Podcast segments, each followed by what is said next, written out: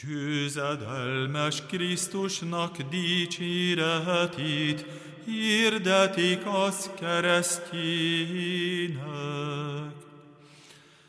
Bárányuhait megváltá az ártatlan Krisztus, megengeszteli atyának az bűnösöket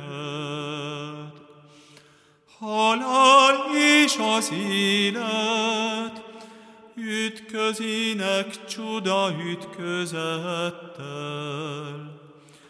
Életnek vezére feltámadván uralkodik az élő Krisztus. Élő Krisztusnak koporsóját, és feltámadottnak látom dicsőségét. Angyalokat láték, keszkenőt és ruhákat. Feltámadott Krisztus én reménységem,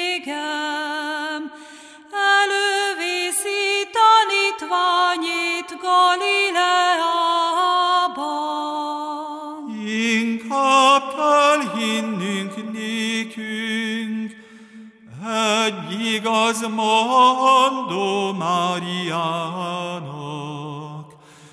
hogy nem mint az zsidóknak, hamis seregének. Higgyük igazán Krisztust, feltámadottnak halottaiból. Krisztus feltámadott, kit halál elragadott, örvendezzünk, vigadjunk, Krisztus lett a vigaszunk, Halleluja! A hő fel nem támad, nincs többé bűnbocsánat, de él ezért szent nevét, zengjük ő dicséretét. Halleluja! Halleluja!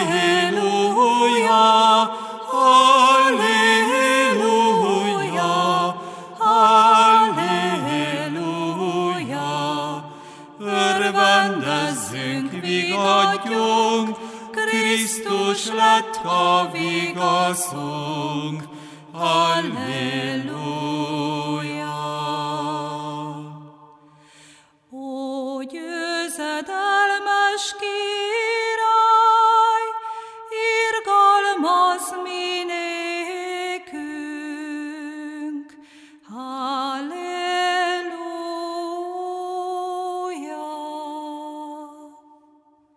Kegyelem néktek és békesség Istentől, ami atyánktól, és az ő szent fiától, az Úr Jézus Krisztustól. Amen. Husvéti Isten tiszteletünkön, Husvét hétfőjén hajtsuk meg a fejünket, és kérjük Isten szent lelkét, áldja meg az ünnepünket, gyülekezetünket, egész egyházunkat. Imádkozzunk. Mennyei atyánk, ezen a húsvét ünnepen hálát adunk néked és magasztalunk téged. A nagyságodért, a kegyelmedért, a szeretetedért, azért, hogy oltalmazó kegyelmed itt van jelen az életünkben. Minden pillanatban és minden helyzetben átéljük ezt, de talán ezen a húsvéton még inkább. Nyisd meg a szemünket, a szívünket a Te jelenlétedre. Hadd érezzük meg, hogy minden pillanatban és minden helyzetben a Te kegyelmed, hogy még élünk, hogy még megvagyunk és együtt lehetünk. Legyen ez a húsvét a Te kegyelmednek és jelenlétednek a megtapasztalása. Akkor is, hogyha külön-külön családi otthonainkban hallgatjuk ezt az ige hirdetést, akkor is, hogyha nem tudunk úgy együtt lenni a teli templomokban, ahogy azt megszoktuk, ahogy az méltó lenne a Te nevedhez. Legyen méltó a Te igéd, a Te lelked jelenléte, a rád figyelő szíveknek a közössége. Így kérünk, áld meg az ünnepünket ezekben a különös napokban is. Legyen ünnep ez a mai nap, legyen ünnep a veled való közösség. Jézus Krisztusért, a feltámadott Úrért. Amen. Kedves testvérek, Isten igéjét húsvét hétfőjén Márk evangéliumának a 16. részéből olvasom, a 9. verstől a 20. versig a következőképpen. A hét első napján, korán reggel, miután feltámadt, először a Magdalai Máriának jelent meg, akiből hét ördögöt űzött ki. Ő elment és megvitte a hírt követőinek, akik gyászoltak és sírtak. Amikor ezek meghallották, hogy ő él, és hogy Mária látta, nem hitték el. Ezután más alakban jelent meg közülük kettőnek, útközben, amikor vidékre mentek. Ezek is elmentek, és megvitték a hírt a többieknek, de nekik sem hittek. Végül pedig megjelent magának a tizenegynek is, amikor az asztalnál ültek, és szemükre vetette hitetlenségüket, kemény szívűségüket, hogy nem hittek azoknak, akik látták őt, miután feltámadt. Ezután így szólt hozzájuk, menjetek el szerte az egész világba, hirdessétek az evangéliumot minden teremtménynek. Aki hisz és megkeresztelkedik, üdvözül, aki pedig nem hisz, elkárhozik. Azokat pedig, akik hisznek, ezek a jelek követik. Az én nevemben ördögöket űznek ki, új nyelveken szólnak, kígyókat vesznek fel, és ha valami halálosat isznak, nem árt nekik, betegekre teszik a kezüket, és azok meggyógyulnak. Az Úr Jézus pedig, miután ezeket mondta nekik, felemeltetett a mennybe, és az Isten jobbjára ült. Azok pedig elmentek, hirdették az igét mindenütt, az Úr pedig együtt munkálkodott velük, megerősítette az ige hirdetést a nyomában járó jelekkel. Kedves testvérek, ünneplő keresztény közösség, egy olyan bibliai szakaszt olvasunk ezen a húsvéton, Márk evangéliumának a 16. részét, amely két részre, két nagyobb fejezetre oszlik. Húsvét vasárnapján olvastuk és hallgattuk Márk evangéliumának a 16. részéből az első nyolc verset, most a 9. résztől, a 9. verstől egy olyan szakasz következik, amelyet a teológusok, a biblia kutatók Márk evangéliumának a hosszú befejezésének szokták nevezni. Egy nagyon érdekes teológiai kérdés van itt, mármint hogy a teológusoknak érdekes kérdés, sokat rágódnak ezen, sok cikk és könyv jelent meg erről, hogy hol is ér véget Márk evangéliuma. A szöveg vizsgálata ugyanis azt mutatja, hogy leginkább azt lehet mondani, hogy Márk evangéliuma a nyolcadik versnél, a 16. rész 8. versénél az egységes szöveg tulajdonképpen véget ér. Ezt felolvasom érdekességképpen, így hangzik, a 8. vers, ezek pedig kijöttek és elfutottak a sírboltból, mert remegés és döbbenet fogta el őket, és senkinek, sem mondta, senkinek nem mondtak el semmit, mert féltek. A Biblia kutatók egy jelentős részének az a vélemény, hogy itt ér véget Márk evangéliuma. De hát véget érhet-e egy evangélium ezzel a gondolattal, hogy féltek és nem szóltak a feltámadás tanúi. Látszik a Bibliában, a most felolvasott szakaszban, hogy a keresztény egyháznak az első évszázadában, első évtizedeiben is úgy érezték, hogy ez lehet, hogy ez a szent hagyomány, hogy ez történt meg, és ezt írja le Márk evangéliumának a 16. része, de valamit még ehhez hozzá kell tenni. Valamilyen befejező mondatot, befejező gondolatot hozzá kell fűzni, és azt látjuk, hogy bár a legkorábbi kéziratokban a nyolcadik versel véget ér Márk evangéliuma, a későbbi kéziratokban megjelenik kétféle befejezés, egy rövidebb, ez viszonylag ritkán fordul elő a kéziratokban, és az a hosszú befejezés, amelyet felolvastunk, a 16. rész 9. versétől a 20. verséig. Félreértés ne essék, az, hogy ez egy későbbi szövegforma vagy szövegváltozat lenne, ez nem azt jelenti, hogy ez nem ihletett része a Bibliának, hogy ezen keresztül Isten ne akarna üzenni, hiszem és vallom, hogy most is ezen a 2020-as húsvét hétfőjén is ez az ige fog minket vezetni, Istennek ez az üzenete, de a megértésében segíthet, hogy itt már nem az evangélium részletes leírását olvassuk, hanem egy összefoglalót. Egy olyan befejezést, amely nem csak az írásnak a végét jelenti, hanem az összefoglalását is, a nagy összefüggéseknek, a nagy gondolatoknak a megismétlését. Az úgynevezett hosszú befejezés a 16. rész 9. versétől részint elkezdi már összehangolni az evangéliumokat, Máté, Márk, Lukács és János evangéliumának az összefoglalása már itt megjelenik, sőt, tulajdonképpen már az apostolok cselekedeteiről írott könyvre is utal, néhány részlet kifejezetten oda köthető, de nagy teológiai kifejezéseket, nagy teológiai gondolatokat is párba vagy egymás mellé állít, a hitetlenség, a feltámadás és a misszió nagy témái megjelennek ebben az úgynevezett hosszú befejezésben. Hogyan kerül egymás mellé a hitetlenség, feltámadás és a misszió? Nézzük először az első két kifejezést, a feltámadást és a hitetlenséget. Márk evangéliumának a utolsó fejezet, a 16. fejezete, az első nyolc versben tulajdonképpen egy történetet hoz a húsvéti történetek közül, nem is feltámadás történet ez a szó szorosabbik értelmében, hanem egy üres sír történet, vagyis arról szól csak az első nyolc vers, hogy üresen találják a sírt, üresen találják Jézus Krisztusnak a sírját a feltámadottal, feltámadott Jézussal tulajdonképpen az első nyolc versben nem is találkozunk. A hosszú befejezésben, a kilencedik verstől azonban három feltámadás történet is van, háromszor jelenik meg a feltámadott Krisztus, először Magdalai Máriának, aztán a két tanítványnak, ez utalás valószínűleg a Lukácsban olvasható Emmausi történetre, illetve a végén a 11 tanítványnak, akik együtt vannak a megterített asztal mellett. A három feltámadás történetben, ahol Jézus megjelenik, mind a háromszor nagyon erősen, nagyon hangsúlyosan megjelenik egy másik gondolat, hogy nem hittek a tanítványok a tanuknak.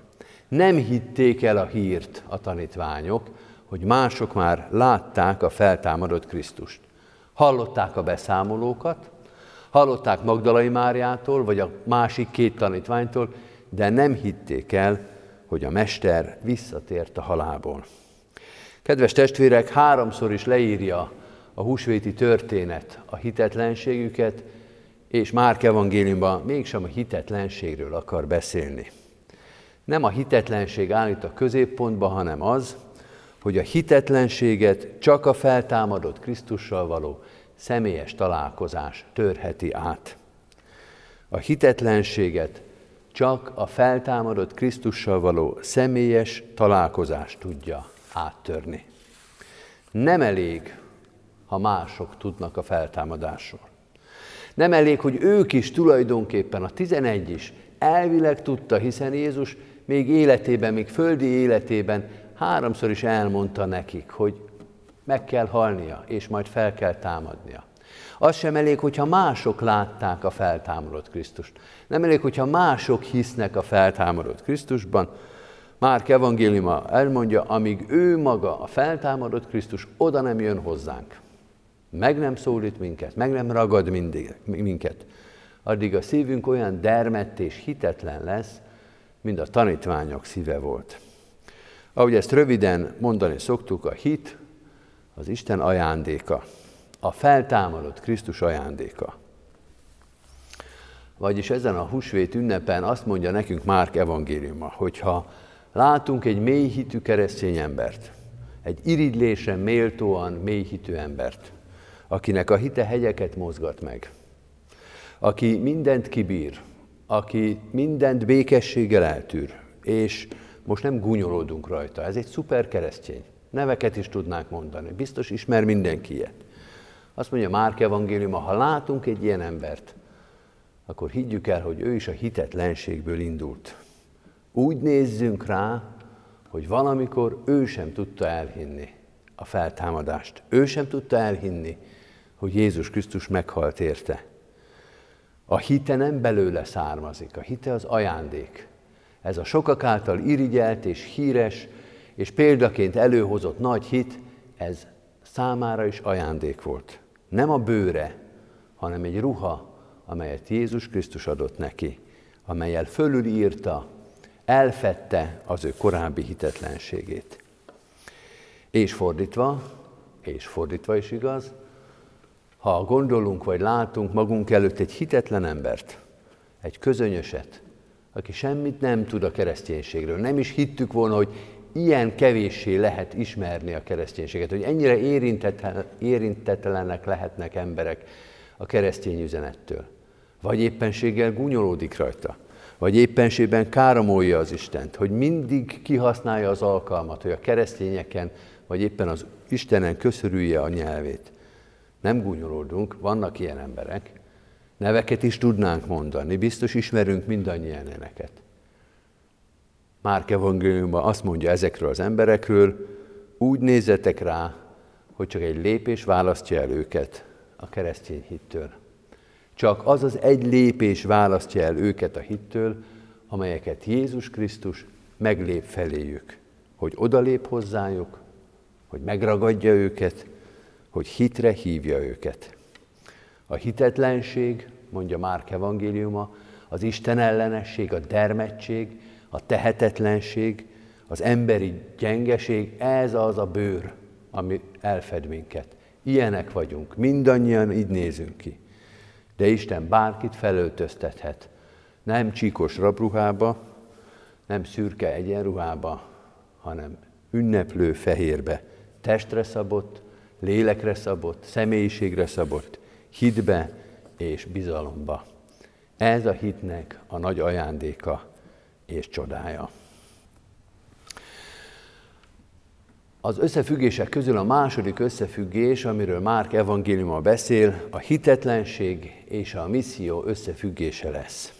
Ez is meglepő összefüggés, mert az ember azt gondolná, hogy nem a hitetlenség függ össze a misszióval, hanem a hit, a meggyőződés, a tudatosság, hogy a hitből következik a misszió. Szoktuk is mondani, hogy lángoljon az, aki másokat lángra akar gyújtani.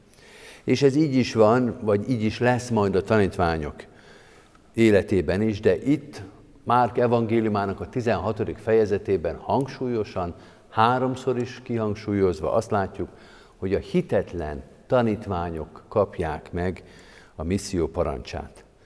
A feltámadott Krisztus ezeket a hitetlen tanítványokat küldi ki a misszió szolgálatába. Nem azt látjuk a leírásokban, amit az ember gondolna, hogy aki hisz, az mehet a misszióba, aki meg még nem hisz, hát az pótvizsgára van utasítva, vagy pótfelvételit kell tennie, és majd, amikor eljut a hitnek egy bizonyos fokára, akkor kaphatja az első missziói feladatot. Egy picit hasonlít Márk evangéliumának a leírása az apostolok cselekedetéről írott könyvben Pál apostolnak a történetéhez, ahol azt látjuk, hogy az lesz majd a nagy apostol, aki először Krisztusnak az ellensége volt. Az lesz majd a nagy ige hirdető, aki Krisztust és a tanítványait üldözte. Hát itt is valami hasonlót látunk.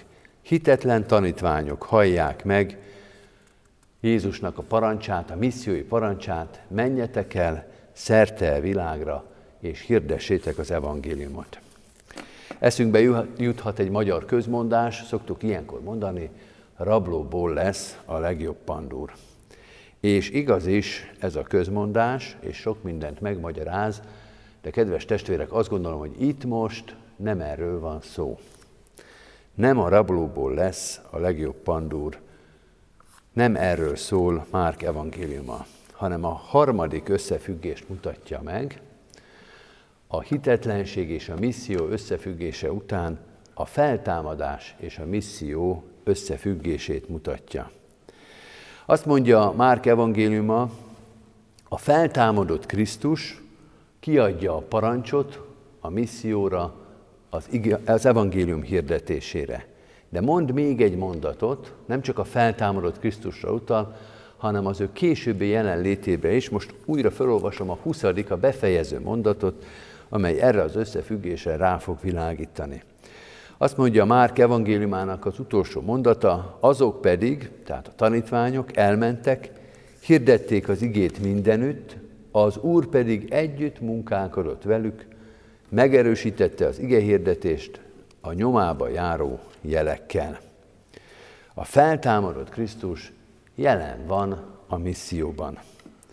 A feltámadott Krisztus jelen van a missziói szolgálatban. Nem a tanítványok, nem a tanítványi közösség, hanem ő az, aki ezt a missziót elkezdi, sőt végzi. Nem a tanítványok, hanem ő az, aki jeleket tesz majd. Ő az, aki ördögöket űz ki. Ő az, aki betegeket gyógyít. Ő az, aki megnyitja a tanítványok száját új nyelvekre, új igehirdetésre, új bizonyságtételre, és ő az, aki oltalmazza őket a legordasabb veszélyek között is. Ő az, aki döntésre hív embereket, és ő az, aki keresztségre szólítja a gyülekezet közösségét. Nem a tanítványok. Nem a tanítványok hite a misszió feltétele, hanem a feltámadás. Feltámadás nélkül, a feltámadott Krisztus nélkül a misszió rövidesen elhalt volna. Nem azért, mert a tanítványoknak ne lett volna miről beszélni, mert a hegyi beszédet elmondhatták volna sokszor, vagy elismételhették volna a tékozló fiú történetét, vagy az irgalmas samaritános történetét, vagy fölidézhették volna, hogy milyen volt az, amikor Jézus 5000 embert megvendégelt öt kenyérrel és két hallal. De nem lett volna ereje, és nem lett volna távlata.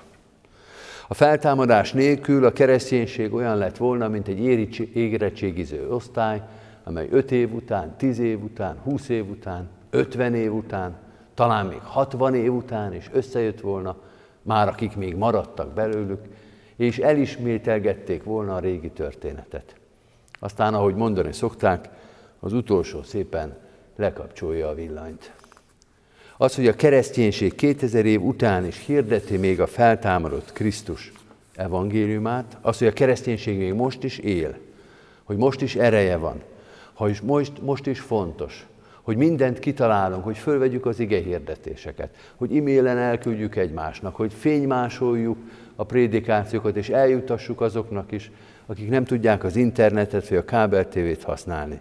Ez mind-mind arról szól, hogy Jézus Krisztus ma is cselekszik. Ez nem a tanítványokon múlt. Nem Péteren, Jánoson, vagy a többieken. És nem a mai tanítványokon, hanem a feltámadott Jézus Krisztus erején. Hitetlenség és feltámadás, hitetlenség és misszió, feltámadás és misszió. Isten nagy csodája az, amiről Márk evangéliumban beszél. Isten jelenlévő csodája. Lehet, kedves testvérek, hogy ez a húsvét más, mint amit megszoktunk. Hogy a kellékek, a kulisszák, a körülmények mindenben másak. De a lényeg, a jelenlévő Krisztusnak a csodája, ereje, a mindenre elégséges ereje, az ugyanaz, mint az első húsvétkor volt. Ezért adjunk neki hálát, hajtsuk meg a fejünket és imádkozzunk. Mindenható Istenünk, hálát adunk a Te jelenlévő hatalmadért. Sok minden nincs jelen most az életünkben, amit megszoktunk. Talán olyan dolgok sem, amelyekre nagy szükségünk lenne, amelynek a hiánya fáj. Mégis először hálát adunk azért, hogy Te jelen vagy, mert ha Te itt vagy, ha a Te hatalmad és szereteted jelen van, akkor minden hiányt, minden különlegességet, sőt minden félelmet és szorongást, minden veszteséget el tudunk fogadni. Ebben erősítsd meg a szívünket, hogy az egy szükséges dolgot, a Te jelenlétedet, a beléd vetett hitünket lássuk és értékeljük. Így kérünk, őrizd meg a gyülekezetünket, akkor is, ha most nem tudjuk megfogni egymás kezét, ha nem tudunk kijönni együtt az úrasztalához, ha nem tudunk együtt lenni az ünnepi Isten tiszteleten. Hisszük, Urunk, hogy a Te kegyelmed és szereteted elég ahhoz, hogy újra megtörténhessen ez. Az, amiért most imádkozunk, hogy legyen idő és legyen alkalom még közösen Isten tiszteletre jönni, közösen hálát adni neked, hogy legyen idő és lehetőség az úrvacsorai közösségre, a megterített asztalra. Kérünk téged, mennyei atyánk, amíg ez eljön, amíg elhozod ennek idejét, készíts és taníts bennünket, hogy meglássuk életünket, meglássuk annak valódi értékeit, tőled jött ajándékait, az úrvacsorai közösséget, az ige közös hallgatását, a közös imádságot. Hadd legyen ez mindennél drágább számunkra. Hadd vágyakozzék a szívünk azért, ami már a miénk, a Te jelenlétedért, a Te közösségedért. Hadd legyen a legfontosabb számunkra minden más emberi és világi kincsnél, mindennél fontosabb a veled való közösségünk. Így áld meg a gyülekezetünket, így könyörgünk a városunkért, magyar nemzetünkért, így imádkozunk a körülöttünk élő népekért.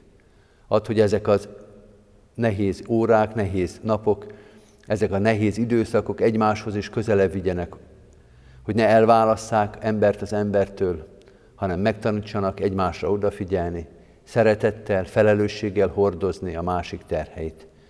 Így könyörgünk azokért, akik ezekben a nehéz időkben nehéz döntések elé vannak állítva. Vezetőkért és döntéshozókért, orvosokért, ápolókért, kórházi munkásokért, mindazokért, akik mások életét szolgálják az élet különböző területein. Te oltalmazd az életüket, az életünket, te légy gondviselő szereteteddel, távoli kedveseinkkel, azokkal, akik nagy, nagy távolságban vannak tőlünk, a te gondviselő szeretetedben mégis közel hozzád, az oltalomhoz, a megmeneküléshez. Így imádkozunk minden közösségünkért, intézményeinkért, különösen is imádkozunk a Sion házakért, imádkozunk az ott dolgozókért és az ott élő idős testvéreinkért, különösen is kérünk értük, oltalmazd az ő életüket, óvd meg őket a veszélytől, betegségtől, adj erőt a szolgálathoz, egymás terheinek hordozásához. Jézus Krisztusért, ami feltámadott Úrunkért kérünk. Hallgass meg bennünket. Amen. Ti azért így imádkozzatok. Mi, atyánk, aki a mennyekben vagy, szenteltessék meg a te neved. Jöjjön el a te országod, legyen meg a te akaratod, amint a mennyben, úgy a földön is. Mindennapi kenyerünket add meg nékünk ma, és bocsásd meg védkeinket, miképpen mi is megbocsátunk az ellenünk védkezőknek. És ne vigy minket kísértésbe, de szabadíts meg a gonosztól, mert tiéd az ország, a hatalom és a dicsőség mind örökké. Amen. Mindezek után a békesség Istene pedig, aki az örök szövetség vére által kihozta a halálból a juhok nagy pásztorát, ami Urunk Jézus Krisztust, tegyen készségessé titeket minden jóra, akaratának teljesítésére, és munkálja bennünk azt, ami kedves ő előtte, Jézus Krisztus által, akinek dicsőség örökkön örökké. Amen.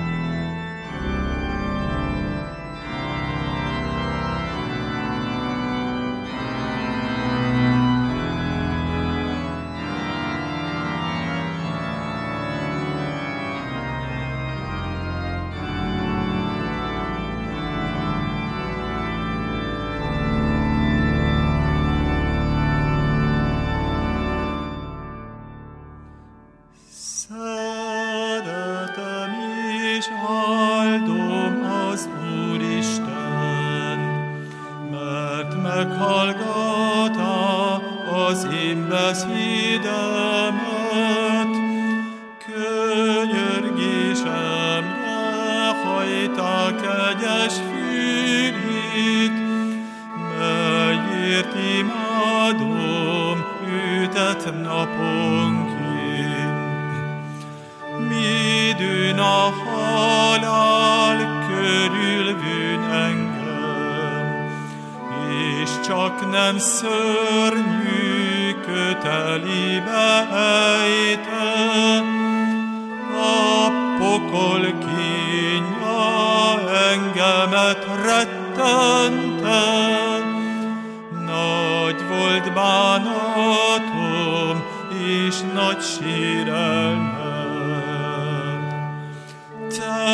megmentél a haláltól engem, szemem sírástól, lábamat eséstül,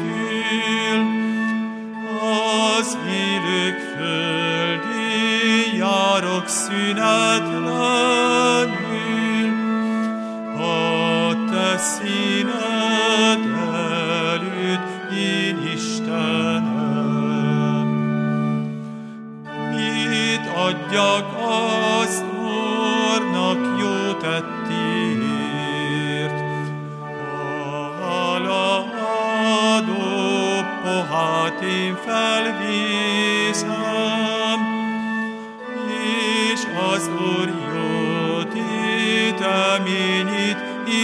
Oh.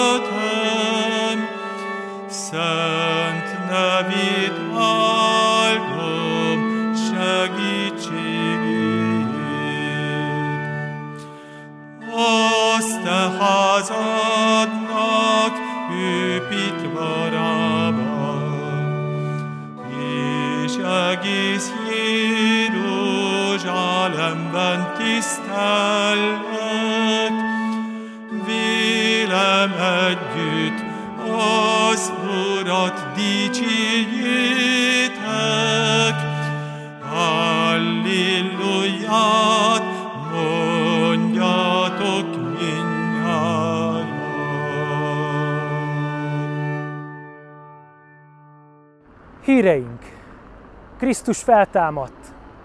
Valóban feltámadt. További híreket a www.crack.hu oldalon, valamint a Facebook oldalunkon találhatunk. Áldás, békesség!